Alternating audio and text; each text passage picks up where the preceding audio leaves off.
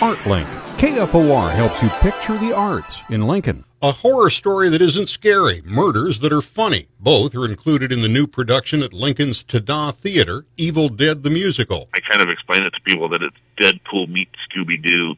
It's campy, it's fun, it's over the top, it's got great rock and roll music. Artistic director Bob Rook says Evil Dead begins with a formula horror movie plot. Five college students go to an abandoned cabin in the woods and uh, through one way or another, they accidentally unleash an evil force that starts turning them all into demons. The job of fighting those demons is up to one hero. It is up to Ash and his trusty chainsaw to come in and save the day.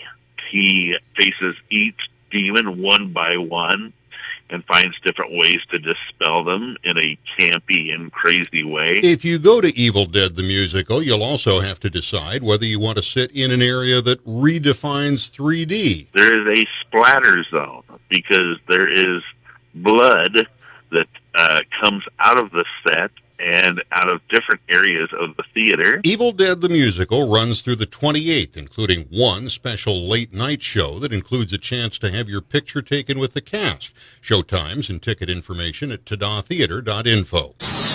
ArtLink on the podcast tab at kfornow.com.